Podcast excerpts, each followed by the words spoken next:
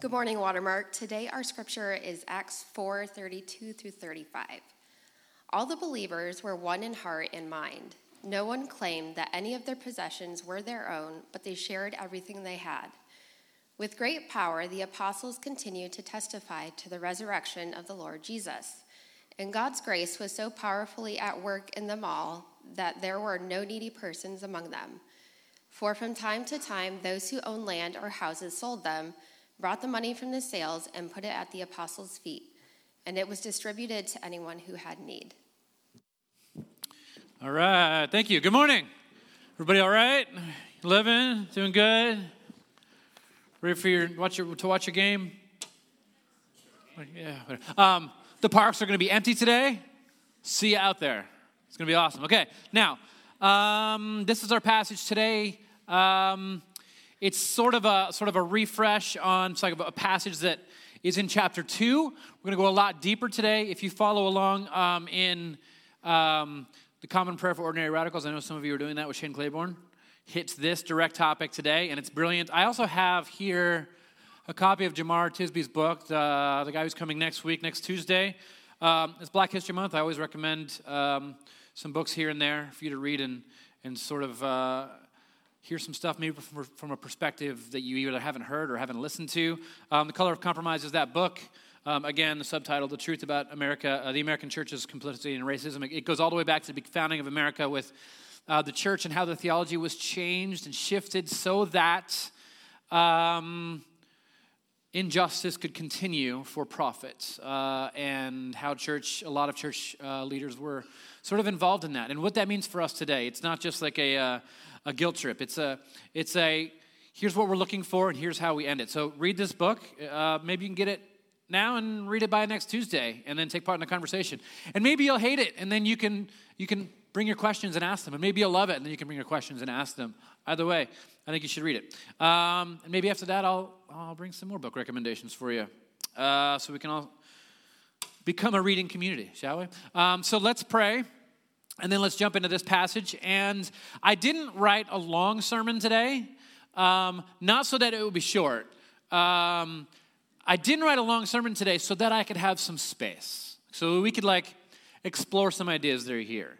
Um, I have a few few stories in my back pocket. I have a few just to ponder. I have a, a little reading of, of today's passage um, in the Book of Common Prayer. Just some stuff that we need to mull to mull about a bit, right? So let's, uh, let's pray and let's do this. Father, thank you for this place and these people. Thank you for everyone that you've brought here this morning. I, I ask that we would be present, that our ears would be open, that our eyes would be open, that we would see people as you see people, that we would um, receive whatever it is for us that you, that you have for us to receive.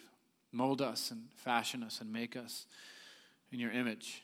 Um, the things that we will talk about today are the things that each of us struggles with, whether we, whether we realize it or not. That things get in the way of our following of you, things get in the way of our seeing each other, things get in the way of us uh, establishing your kingdom in our own lives, let alone in our own communities.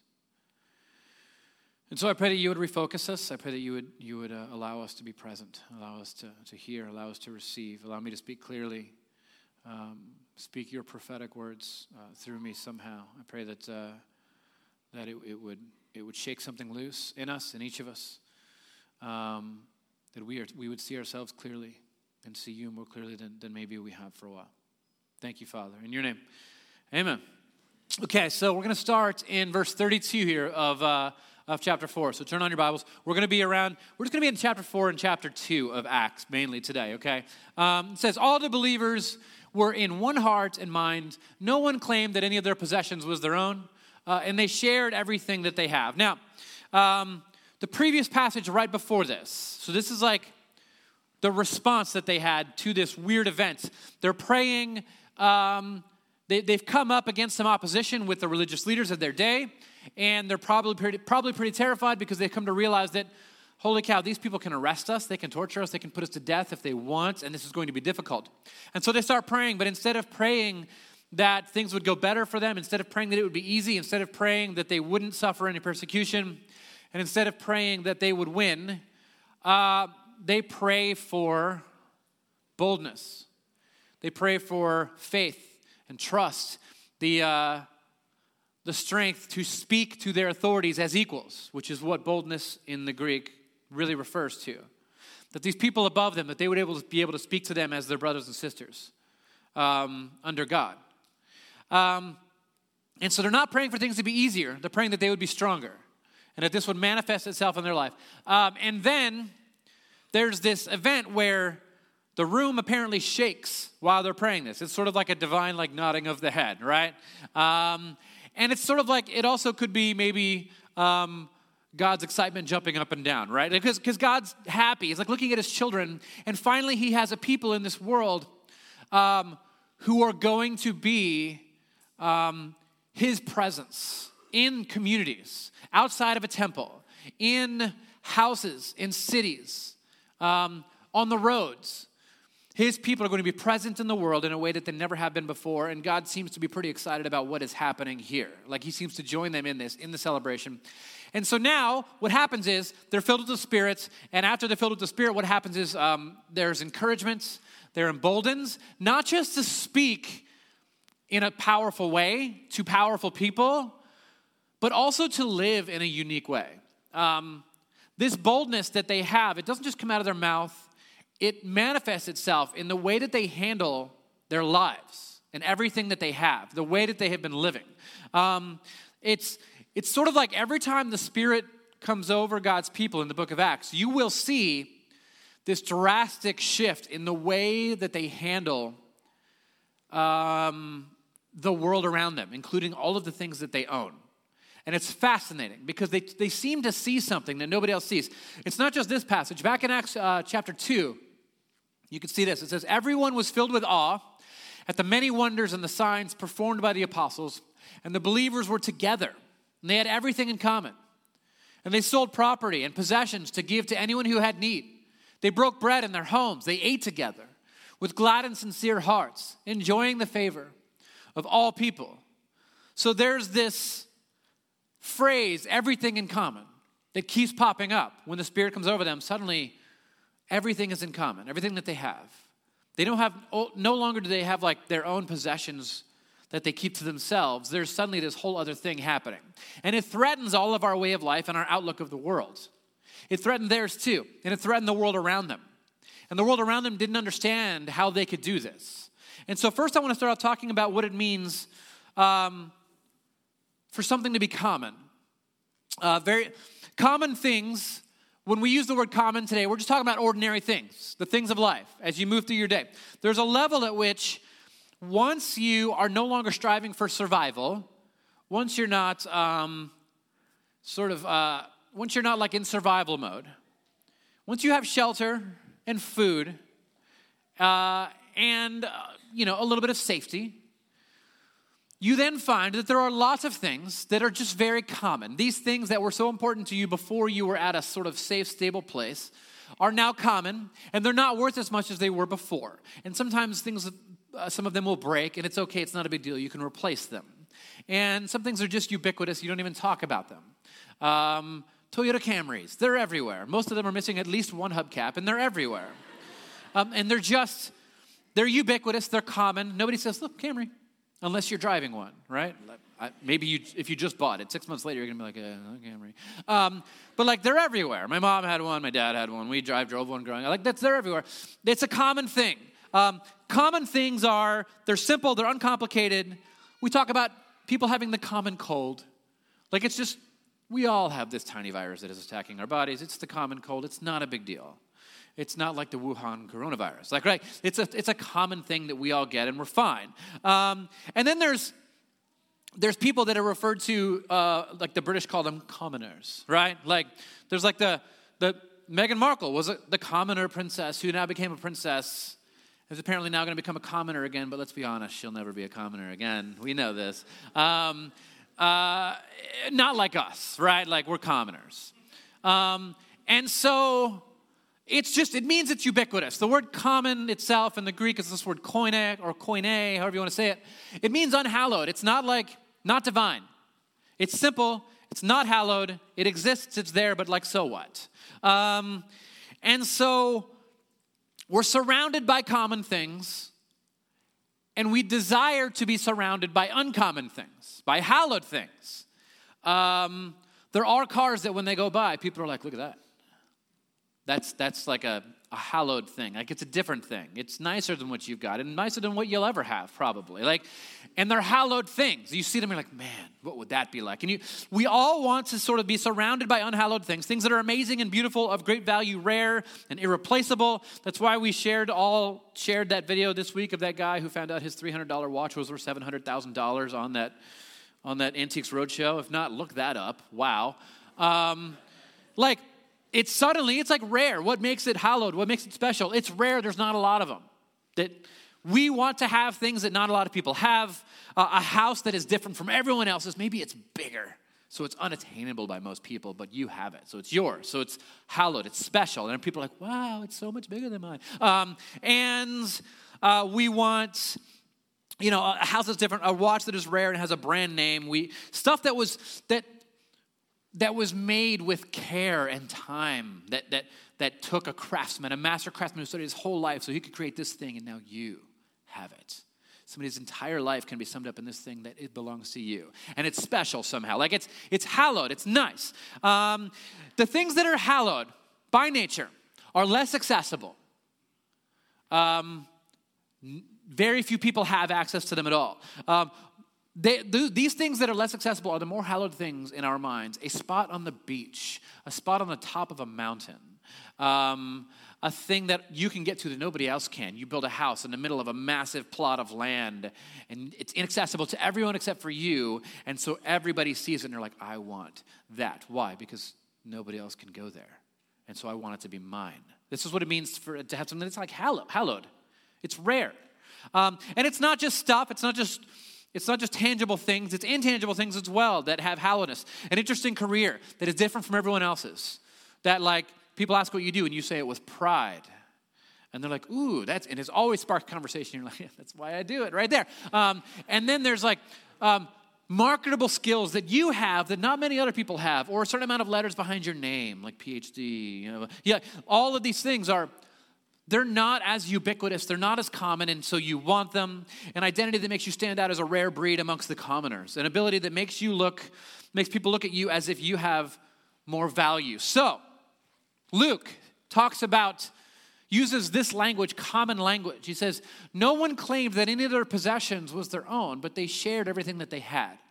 All the believers were together and had everything in common, and they sold property and possessions to give to anyone who had need. Now, um, he's saying they had these things that they kept as common. And he starts to name some of them and some of them are fascinating. Like what so i want to start off with what he's doing here is he's not creating a new economic system. You will hear people interpret the bible in ways that support their particular economic system or their system of government that they like um, to argue that the Bible somehow supports, democracy and capitalism or Marxism or socialism or communism, and, and, that this is the biblical model, this is what we're supposed to live by. He is not creating a biblical model. I'm going to wipe all that away just for now for you, just as a gift to you. He's not creating an economic system. In fact, um, he's not trying to tell the world the best way to handle financial matters at all in the, in the social constructs of local society. Luke is actually telling us what happens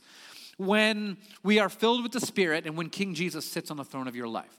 What happens is economic systems in which you exist begin to fall away. That is what's happening here. They have possessions, they have land, they have property. Um, and suddenly, when the Spirit fills them, they look around and it's sort of like everything at the top here that was important and hallowed, and everything at the bottom that was not, it turns and the unhallowed things become hallowed, and the hallowed things become unhallowed and common, even. And so they begin to share them because they no longer have any purpose or meaning or hold or grip on their life because suddenly the people across the table from them are, are the image of God and they can see it. And these people have value and they're important. And there is an intense purpose in their life as they are citizens of the kingdom of God. And you can see it now all of a sudden. And so what happens is that everything in their life becomes common. All of these things that they had that were not common. And he mentioned some huge things. He says they sold property and gave the money to the people in the community who were in need.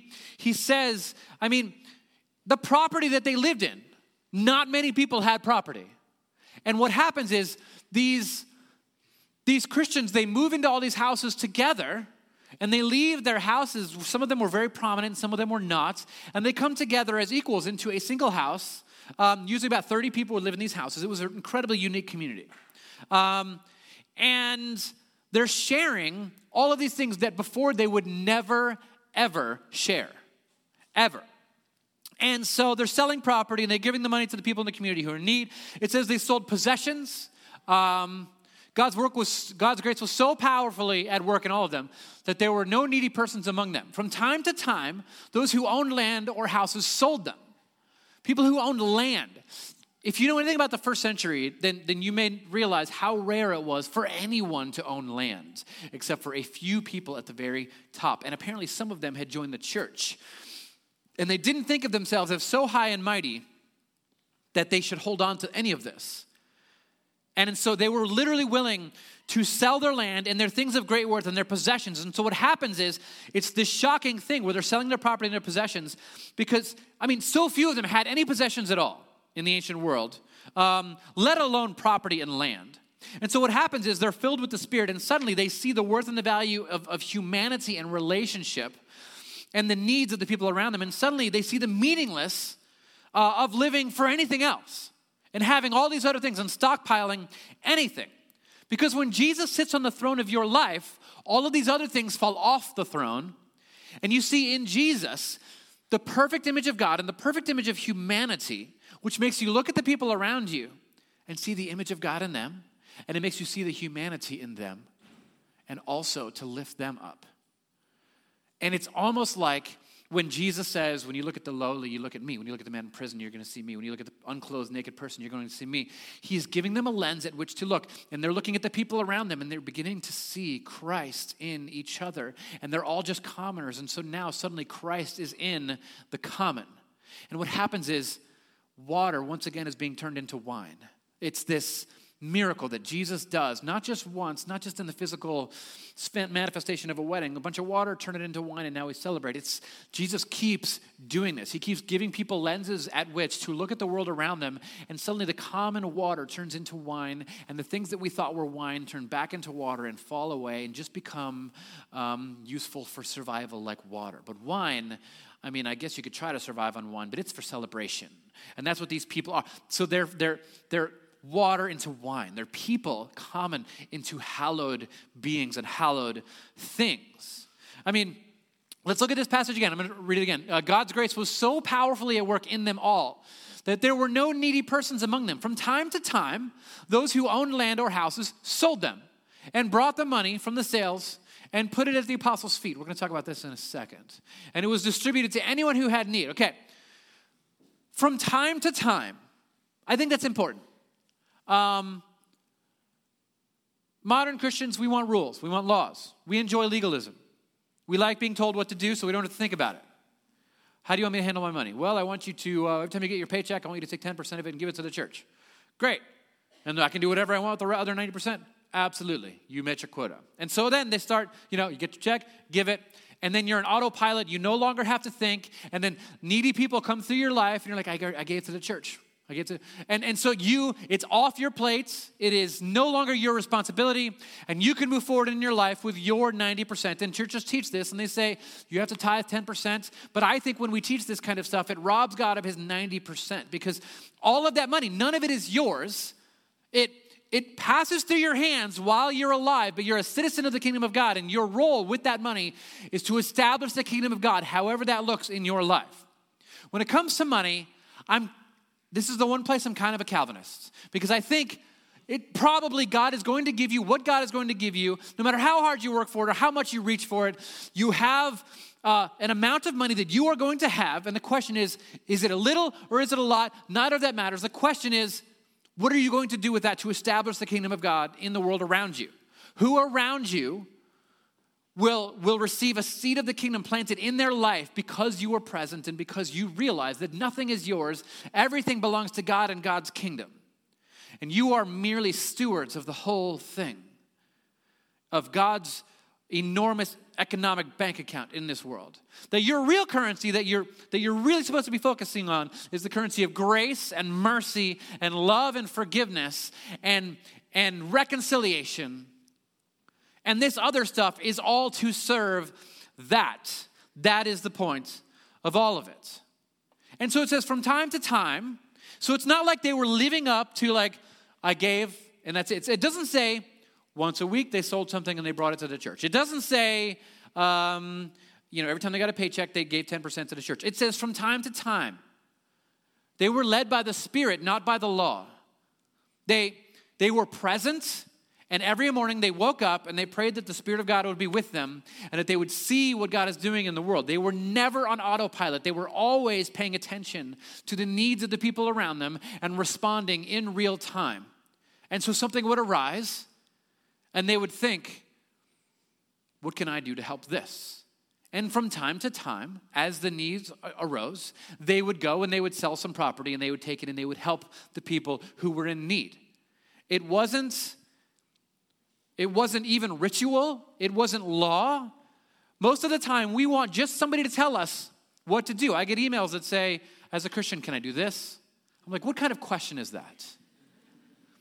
Are you just trying to get someone to tell you what you can and can't do so that you don't do the no things and you do the yes things and then you're on autopilot and then you're not even thinking? You don't, you don't have any kind of relationship with the Spirit. You're not being led by the Spirit. We want to be led by the Bible, not the Word of God, which is Jesus, and not the Spirit of God within us. We don't want to be present. We don't want to think. We especially don't want to think about our money. We want to give 10% and not think about it anymore. Not think about who around us is in need and, and, and what we are keeping from the kingdom of God. We do not want to think about this. Um, and so it says from time to time, this is what they would do.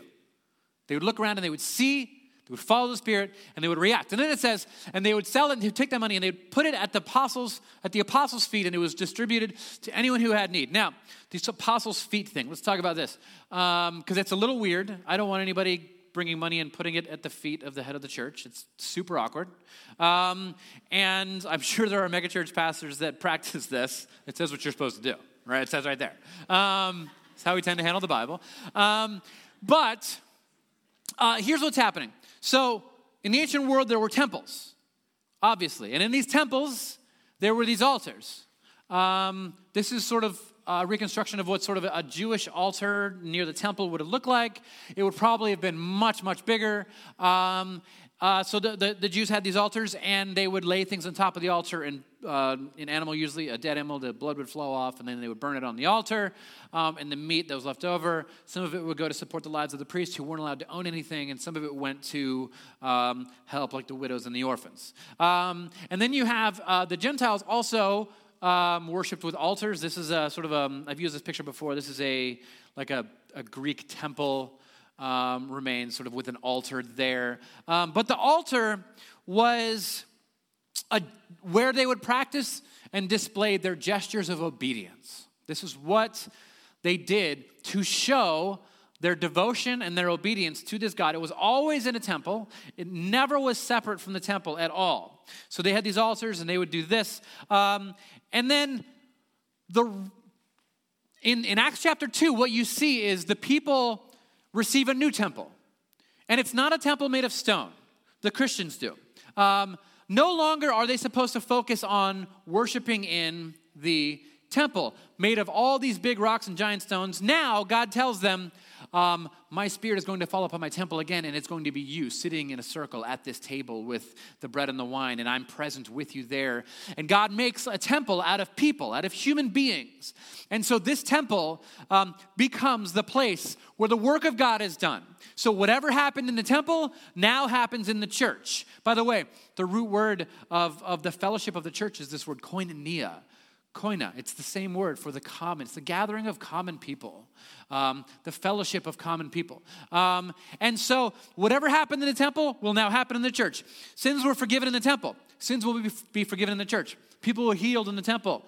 People will find healing in the church and be healed in the church. Um, people um, were reconciled to God in the temple, they will be reconciled to God in the church. People were welcomed and found community and love and acceptance in the temple, and that should happen in the church as well. People should be made whole in the church. The church is not a place where we just simply gather and throw our tithes and offerings and, and, and sing a bunch of songs and move on. It is the place where the world should be um, as it is intended to be when we gather here. Everyone has a place, everyone has a family, everyone has a purpose, no matter who you are, where you came from, or the life that you lived. Like you are here and you're one of us and we're brothers and sisters. Now, again, these ancient temples had altars. These church members also had an altar as well. It wasn't in the temple. Instead, it was it became an altar made again of people it was the apostles feet and so they would bring the money and they would lay it at the apostles' feet. And the apostles didn't see themselves as the top of the hierarchy, they saw themselves as the bottom of the hierarchy, that they were merely here to serve and teach and lead and gather and bring the people. In other words, um, they weren't pushing the people, they were pulling the people, okay? A lot of things can be, pu- can be pulled that cannot be pushed, and people are one of them. Think about that. Um, you have to lead them in a way that shows them what it is like. And so the money is brought and placed at the feet of the apostles, and the apostles use that money. They know who's in need and who is not in need, and they, they, they give accordingly. And so, for the first time in history, what we see is people with an altar practicing obedience of the altar outside of the temple, in the common area, in a house, in a dining room in the middle of a courtyard, in the streets, in the marketplace, on the road, um, practicing commerce. Now they're beginning to see that everything that happened in the temple is now going to be on display in their lives. And as they move throughout their day, they're going to start realizing that, like the altar, is wherever they gather. It is no longer centralized in this structure. It is moving out into everything, into everything. And you begin to realize the whole world is the temple of God, the whole thing. By the way, this is what the message of Genesis chapter 1 is. You know what they, in, ancient, in the ancient world, you know it took seven days to build? a temple. They planned the whole thing out so they could construct it in seven days, and they placed the image, the idol of that God, in the middle of it. The earth is created in, in six days with that seventh day of party and restoration, and just like the temples, and right in the middle of that garden is placed Adam and Eve, the, the, the image of the God. The whole thing is a temple. And this is the way it is given to us to understand. We don't practice religion here, we practice it out there. The whole thing is a temple. This is where we gather to remind ourselves of what we're doing and to stoke obedience in each other's hearts. Um, and so, um, there's this new temple, new altars, new all of it. And, and so we read, God's grace, again, was so powerful. This is how they're practicing it. They're, they're selling possessions and they're bringing the money to the altar, which is each other, which is which is the apostles, the leaders of the church, who are the servants of the church. Jesus himself even sort of said this. He says, No one can serve two masters. Either you will hate one and love the other, or you'll be devoted to one and despise the other. You cannot serve both God and money. And I think we forget so often that m- matters of money are, in fact, uh, at the very heart of discipleship. Uh, discipleship. I don't want you to like hear that wrong. Money is is not discipleship. I mean, using your money right, being generous, and spending wisely and, and not frivolously, that doesn't make you a disciple. However, being stingy, being greedy, having a constant thirst for more money reveals to you that you are not a disciple of Jesus, but a disciple of the nation in which you live. You are a disciple of something else entirely. If you are drowning yourself in crippling debt, so that you can hold up an image for the world to see, or so that you can have that thing that you so desperately want that you go heavily into, into debt for it, and that sort of bondage. That reveals that you are not a disciple of Jesus. You are a disciple of something else entirely. Um, money and discipleship really do go hand in hand. And what happens here is that money is used in a totally different way than it was used in the ancient world. And God is calling us to do this too. And here's what I mean money in the ancient world and in today's world, I mean, we are very Roman. I don't think you understand just how Roman we are. Money in the ancient world was used to divide people, to create distance between people. This is what it did. Um, it, it, it created distance and boundaries between people. And distance and boundaries is not merely between the haves and the have nots, it's also distance and boundaries between the needy and the comfortable, like many of us. There is distance between us and them, and we have to admit that. And there is distance between the rich and even the intermediate. We have to admit that. Money creates distance, but the Christians, when they entered in to the church gathering, they began to use their money in exactly the opposite way. They, they began to use it to destroy distance and to destroy unevenness and to bring people together. Jesus will join us uh, in, and, and he will use whatever we have to make this joining, this unevenness, end and, and bring us together. And I think so often we read the scriptures and we see, wow, they had such great faith, and wow, they, they, they had such boldness and, and trust, and they were so brave, and um, and wow, they're so generous. But I also think that we tend to miss there's this great joining that happens that people come together when the Spirit of God is over them. They no longer see each other the ways that they did before. Instead, they begin to see the world differently. We strive for things in our life that are the things that are so hallowed for us. We want them so badly that oftentimes we will sacrifice so much of the things that God has actually given us as gifts in our life. I talked to so many fathers over the years. I mean, I've been, I've been, I've been, I've been preaching since 2006 here. I mean, in all of those years, I've talked to many times to fathers who, who, who kind of say, you know, they're in their late 40s, 50s, and 60s, and they say, I screwed up and I, I worked really hard. I was, I was trying to build something when I was younger, when I was in my 20s and 30s. I was trying to build something, and, and I had a family and a wife and kids, and I was, I, you know, I, uh, the, the world taught me this is what a man does. And so I was trying to build this career and this thing so I could be, have the identity of like, like the man that everyone, every other man wants to be, right? Like, and, and have all this with, with the money and the career and the identity and the, the title. And I sacrificed my family. I mean, it's, it's the modern version of human sacrifice to appease the gods out there that are telling you what you have to do. You, are going to sacrifice your family on the altar. And, and, and you're going to strive for this stuff. And now they're older and they're looking back and they regret all of it because they realize that none of this even matters. And they look back and I'm talking to them and they're like, they, they reach out to their children and they say, hey, I'm really sorry I wasn't there. I wasn't there. And I'm, I'm mourning this every day and I'm so sorry. Can we try again? And like, no, you can't try again. It doesn't work that way. It's over.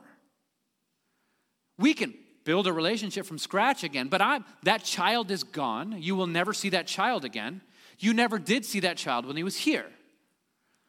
This cannot be made right. You broke it. And I see this conversation happening all the time because the world is telling you what is important, and you're not inviting the Spirit of God and asking the opinion of the Spirit of God in your life to give you the right lenses to, with which to look at everything.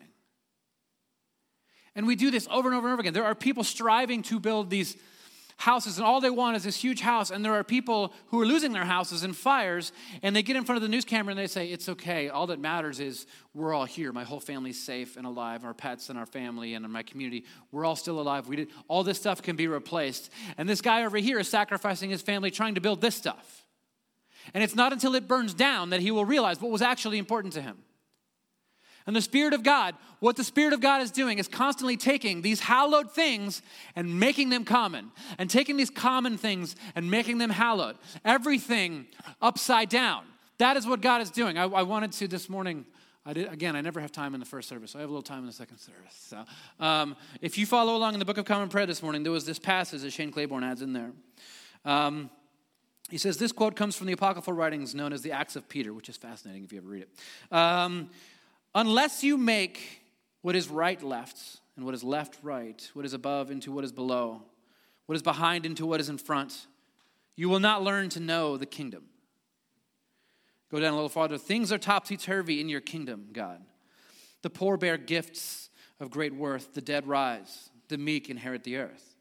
Teach us how to live in an upside down world where we are called to welcome the outcast, prepare a feast for the ragged, and forgive those who offend us. Amen. Like that's the upside down world is what is being brought to these people, to these Christians. This is what it is. This is what communion represents, by the way. Communion, I mean, bread and wine have been on the tables of 95% of humans for the thousands and thousands and thousands of years. It's probably in all of our cabinets and cubbies at home, like wherever we keep our food in our pantries, there is probably bread and there's probably wine or Welch's, depending if you grew up evangelical. I don't know. Like, depending on what it is. Like, these are the most common things that have been on every table throughout human history.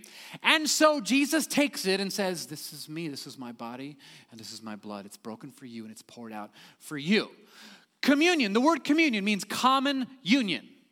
Common union. It's also sometimes called the Eucharist. Eu is the word for good, charis is the word for gift. It's the good gift, it's the common union of all of us. The, the, the gathering, the fellowship, again, koinonia, it's the same thing. All things in common. And what we're doing when we practice communion is we are seeing Christ in the common. We are taking this ordinary thing and turning it into this incredibly important thing that now is used to save and heal and reconcile God's people. And that's exactly what it does. Of all the different denominations, the church is very divided. Of all the different denominations, if you put out bread and wine, everyone lines up to take it, to take communion. Why? Because we know what it is. It is the great thing that unites all of us. It's the thing Jesus told us to do.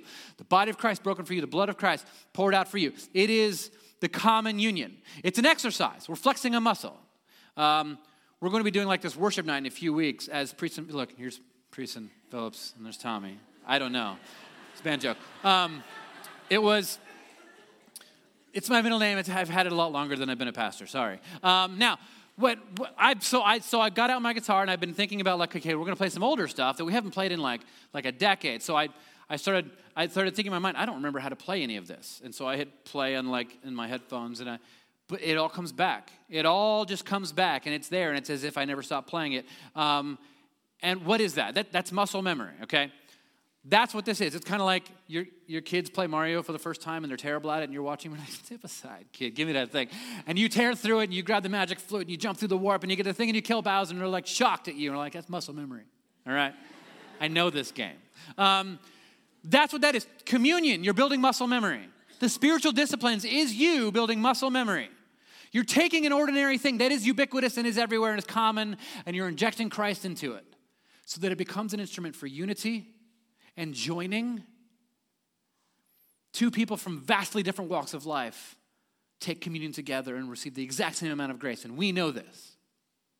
No matter how holy or sinful they are, polar opposites, the same table, the same bread, the same Christ broken and poured out for you. This is what this is. The point of it, if you're practicing it correctly, if you're praying through it, is so that you will go out into the streets and that conversation will no longer be a common conversation. It will be you conversing with the inescapable beauty that the image of God is standing in front of you, and you are trying to breathe life into it in that conversation. And so you're going to smile and you're going to listen you're going to pour it out. That sight, every time you pass that same person, every day, they're at the bus stop. It no longer is just this common glance. There's that person again. It now becomes, if Christ is in the common and that, that look is common, what happens to that look is you begin to see this person and it's a prayer that shoots up from your heart. God bless them today. Injecting Christ into the everyday common. And these these things which mean nothing suddenly become worth everything. And the things that were worth so much, finally, they, they fall and it all falls from your eyes. And what you begin to see is you see the people around you as incredible and as beautiful and as intricate, uh, intricately created works of art placed here for a time and a reason and a purpose. What is it? Listen to them, see them, assist them, pour your life out for them. This is what we are called to do. The act of having everything in common, in doing this, they are relegating everything to a place of unimportance in their life, every single little tangible thing, and lifting every person to the sacred place. In earthly kingdoms, things are hallowed. And oftentimes, people are in the way of these things. And so you must knock these people over and, and, and, and, trample over them to get the things that you want. That's earthly kingdoms. In the kingdom of God, people become hallowed. And things become things to serve the kingdom of God and all the people gathered there. Um, and when we see ordinary, pe- like when we see people as ordinary, when we begin to see people as like they're, they're just so and so, they're not, they're not important. what you're doing is you're, you're turning the wine back into water. And you're ruining it for yourself and for them. And you're missing the kingdom of God. Everything that passes through your hands is intended to serve the kingdom of God. You are but a servant of the kingdom. Um, I've had enough conversations with enough very wealthy people over the years to know and hear the same thing over and over again that they tell you wealth doesn't make you happy. And I know you don't really believe that. You hear that and you're like nodding your head, but you don't really believe it. You're kind of like, it's kind of a thing I need to learn on my own. God, hit me with everything you got. hit me hard. like that's that's what we want. Because we want to learn that. I had a couple conversations this week that are like, yeah, I got really, really rich and and I was just miserable. And like, it's the same story every time, guys. Like, sure, there's a spike of happiness. You're like, well, this is happening. Look what I can do. I can do things I never did before. And eventually, those things that were hallowed become very normal. And now, even the things that you used to enjoy that are small, you no longer enjoy. The Crunchwrap Supreme just doesn't taste as good anymore when you can buy the Taco Bell. Like, it all sort of fades and it changes and it turns. And what they begin to realize is that, like, there's this temporary happiness, yeah, but eventually gives way to this deeper understanding that relationships can't be bought. They can't be bought. There are things that cannot be purchased. The true loyalty of friendship, of common and equally lived life, and of intimate love of your fellow human being, it cannot be bought. It must be worked for and grown. It must be worked for. You must win it. Paul writes and he talks to his people in his church in the book of Corinthians, and he says, in his letter to, I think it was his first letter to him, he says, he says, I wear you like a crown. And what he's saying there is like a crown is not like, he's not talking about kingly crown. The word he's using there is speaking of one of those wreaths that like an Olympian would wear after they win. Sometimes you'll see pictures of like Caesar, and he's got like these fig branches here. That's the wreath, that's the crown. And they would wear it on their head if they won. And it would deteriorate pretty quickly. That's actually the point of it. That this success is temporary and it fades rather quickly. So they're going to wear that thing after they get it, and they're going to be out and about, and everyone can see, and everyone's praising them. You won. You won like the marathon, and you won the games, the gladiator games, and all of it. But slowly it begins to fade and crumble, and you can't wear it anymore, and it all falls away, and soon nobody cares what you have done. And Paul says, I wear you like a crown and he's constantly striving for them. It's sort of like a gold medal, like, I won you. And I worked hard and I won you and you're mine. And that's how he speaks of people. But see, a lot of people who attain great wealth, they begin to learn that true respect for a person cannot be put on a debit card. You can't buy people's respect.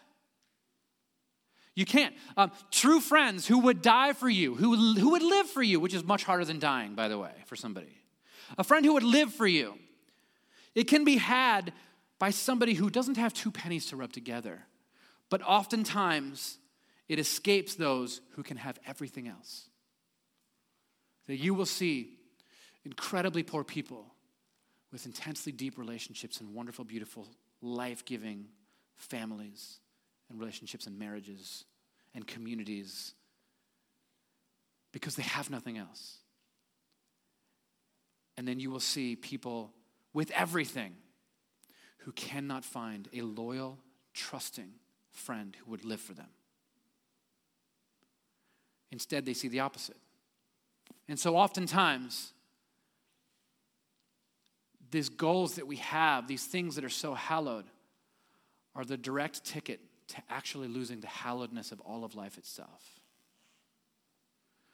I was. Um, Oh, actually, I have one more story, but while I'm talking, uh, the communion servers, you guys can go and gather the elements and spread around the room uh, as we prepare to celebrate the, the sacred meal. Um, we were in a Pei Wei many years ago, about five years ago, because I, I, was, I was wearing a baby, you know, like a ring sling. Pilgrim Foster. He was, he was like, he was a newborn. I'm wearing him, and we're in a Pei Wei, me and my wife, and I had two other kids, and um, one of them was with my wife, and she was like getting drinks. I'm sitting at the table. I'm at the counter. I'm paying for my pad thai sauce on the side.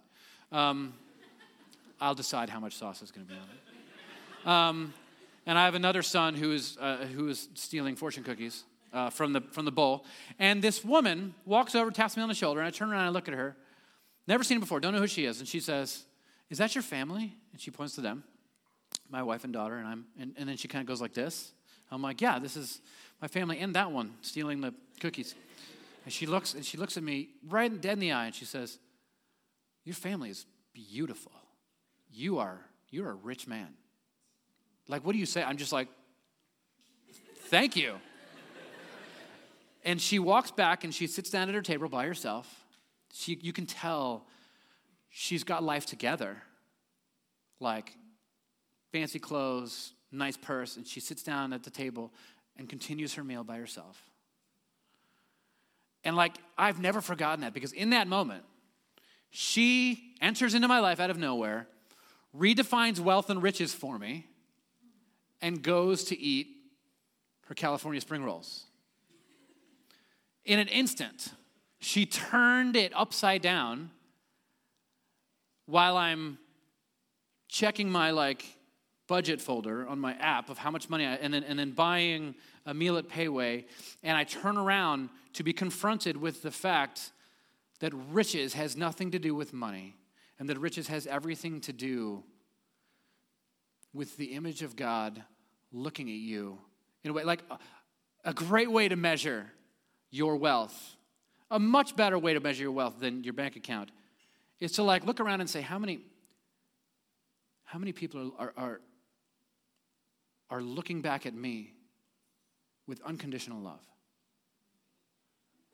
and that I do the same for them and that we're in life together and that we're traveling the path together and we're planting the kingdom of God, this thing which will last forever and have no end, a king who will sit on his throne forevermore. And that we have now entered into eternal life from temporal life already, long before death has ever even approached us. And we are now living this way. And this random angel woman at Pei Wei turned my whole world upside down with one sentence that, like, you are a rich man. And I think that was the first time I believed it. Like, yes, I am. And I think about it like once a month for years now. I want to give that gift to you now. you guys are very rich. I don't think you realize it. Don't sacrifice this, what you have, for whatever they're telling you is out there. How much time I got? One more. One more. I went to see, uh, someone gave us tickets, me and my wife, to go see um, C.S. Lewis's uh, Screwtape Letters recently. And there's this one line that stuck out to me. And the guy says, uh, he, if you know what Screwtape Letters is, it's like this conversation between two demons, and he's training one demon on how to sort of get this guy to turn away from God, right? And one of the things that happens is he's reading this letter, and he's, and he's really mad. He's like, You let the guy go on a walk, you let him you let him turn off the, the television or the radio and, and all the advertisements and all the people who were telling him what he had to do and had to be so that he would be accepted and find happiness. And you let him take a walk down to the lake by the windmill and feel the sun on his face and the wind on his cheeks. You let him do that. And then what happened? You let him sip a cup of tea that he really enjoyed. How dare you?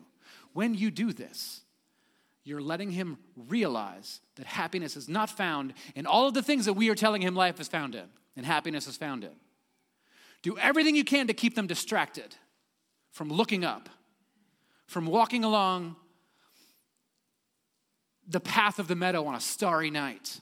Don't you dare let them look around and say, wow, creation is beautiful. They will begin to think that they have what they need, and we can't let that happen. And I thought that was incredibly brilliant. Why don't we take communion and ponder all of this? Uh, communion servers, you guys can come forward and take your places. It's body of Christ broken for you, blood of Christ poured out for you. It's the common meal, the common union. This is what brings us all together. Let's pray. Father, thank you for this place and these people. Fashion us in your image, change us. Smash whatever glasses that the world has given us and give us new ones and let us see what really is important. Turn it all upside down. Let us uh, turn water into wine again. Let us find divinity in the common once again. Thank you. In your name, amen. Take some time, talk to Jesus.